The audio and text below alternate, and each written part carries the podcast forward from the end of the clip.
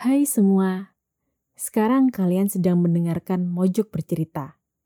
Segmen khusus yang akan mengalih wahanakan tulisan-tulisan dari isai, prosa, cerita pendek dan tulisan-tulisan lain menjadi sebuah siniar.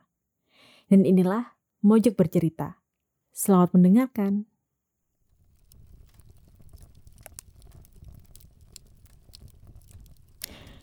Quarter life crisis tidak akan selesai jika hanya diratapi.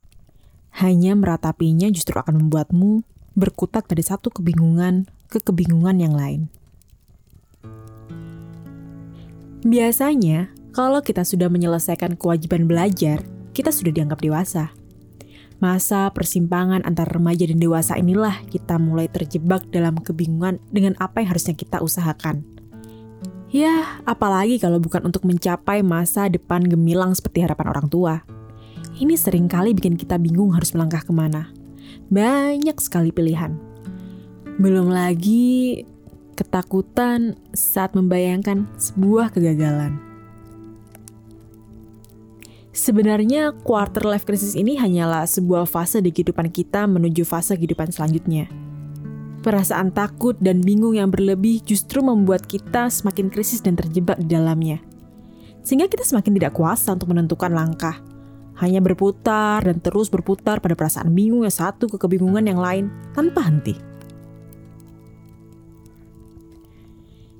Ketika kita sudah dianggap dewasa, memang ada beberapa pilihan hidup yang ditujukan kepada kita. Minta kita untuk memilih. Hal ini biasanya dimulai ketika kita telah menyelesaikan sekolah. Sejak kecil, tahapan hidup kita seolah sudah ditentukan oleh lingkungan. Ketika lulus dari SD, kemungkinan besar dipastikan akan lanjut ke SMP, lalu SMA. Setelah SMA, ada sebagian yang mulai mengalami kebingungan. Namun, ada pula yang sudah menetapkan pilihan. Selepas menuntaskan kewajiban belajar, kita akan berhadapan dengan berbagai pilihan. Untuk lanjut kuliah, memulai karir, atau hmm, langsung menikah. Ketika memilih ingin lanjut kuliah, kita juga masih diikuti beberapa pertimbangan, seperti akan lanjut kuliah di jurusan apa, apakah tetap dengan biaya orang tua atau beasiswa, serta turut mikir apa ada kesempatan kuliah yang dapat disambi kerja. Ya, masalahnya ketika sudah dianggap dewasa, ada perasaan sungkan kalau terus bergantung pada orang tua. Terus, jika memilih ingin memulai karir, akan mempertanyakan pekerjaan mana yang dipilih, pekerjaan mana yang bisa menjamin finansial, apa lebih baik mendaftar PNS seperti harapan orang tua. Ya, meski ratusan profesi baru ada di depan kita.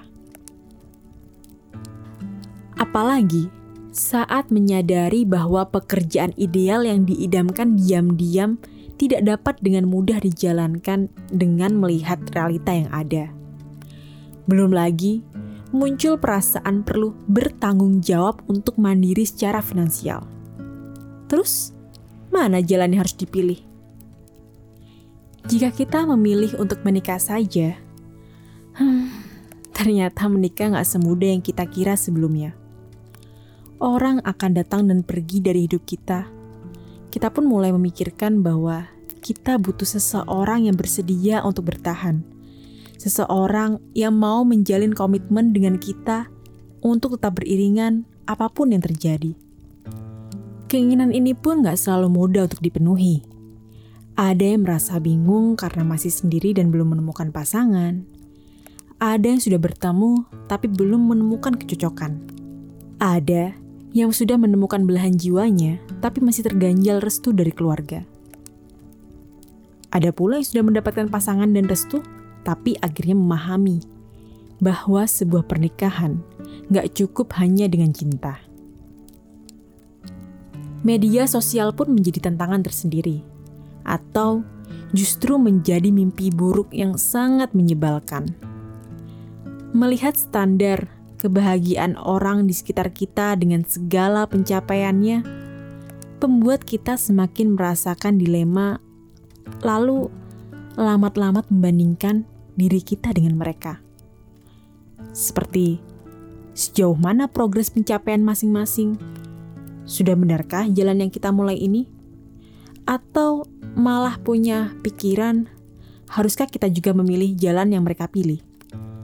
Soalnya mereka tampak lebih bahagia, sedangkan kita masih begini-begini saja.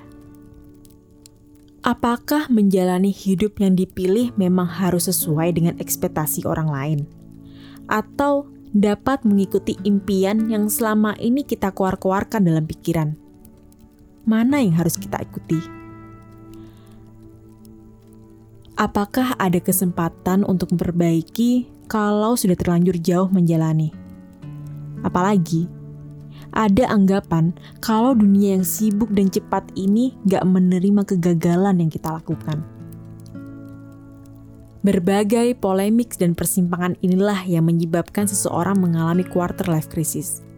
Ya, merasa bingung untuk menentukan arah langkahnya.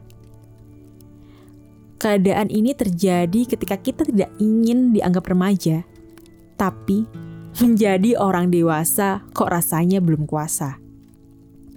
Keadaan ini memang bukanlah proses yang mudah.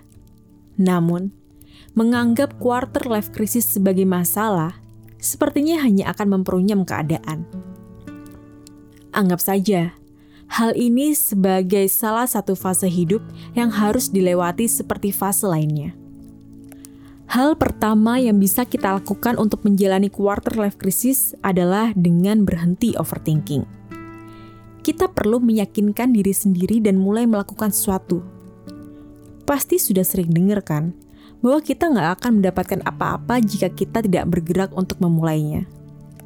Kita bisa mulai dengan kegiatan yang jika hanya kita bayangkan saja, kita akan merasa bahagia. Kemudian muncul semangat untuk menjalaninya.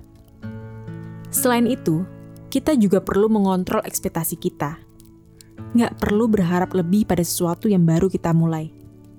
Nikmati saja proses itu, dan kegagalan nggak akan jadi masalah. Kita hanya perlu meyakinkan diri sendiri bahwa kita sedang berada pada posisi dan kondisi yang tepat. Kita butuh bertahan dan berjuang sedikit lagi agar semua nggak jadi terlalu berat. Dan buat kamu yang sudah bertahan hingga saat ini, makasih ya.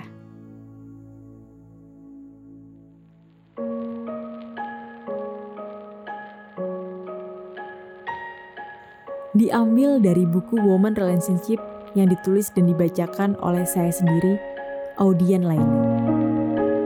Terima kasih telah mendengarkan Mojok bercerita. Sampai jumpa di siniar Mojok selanjutnya.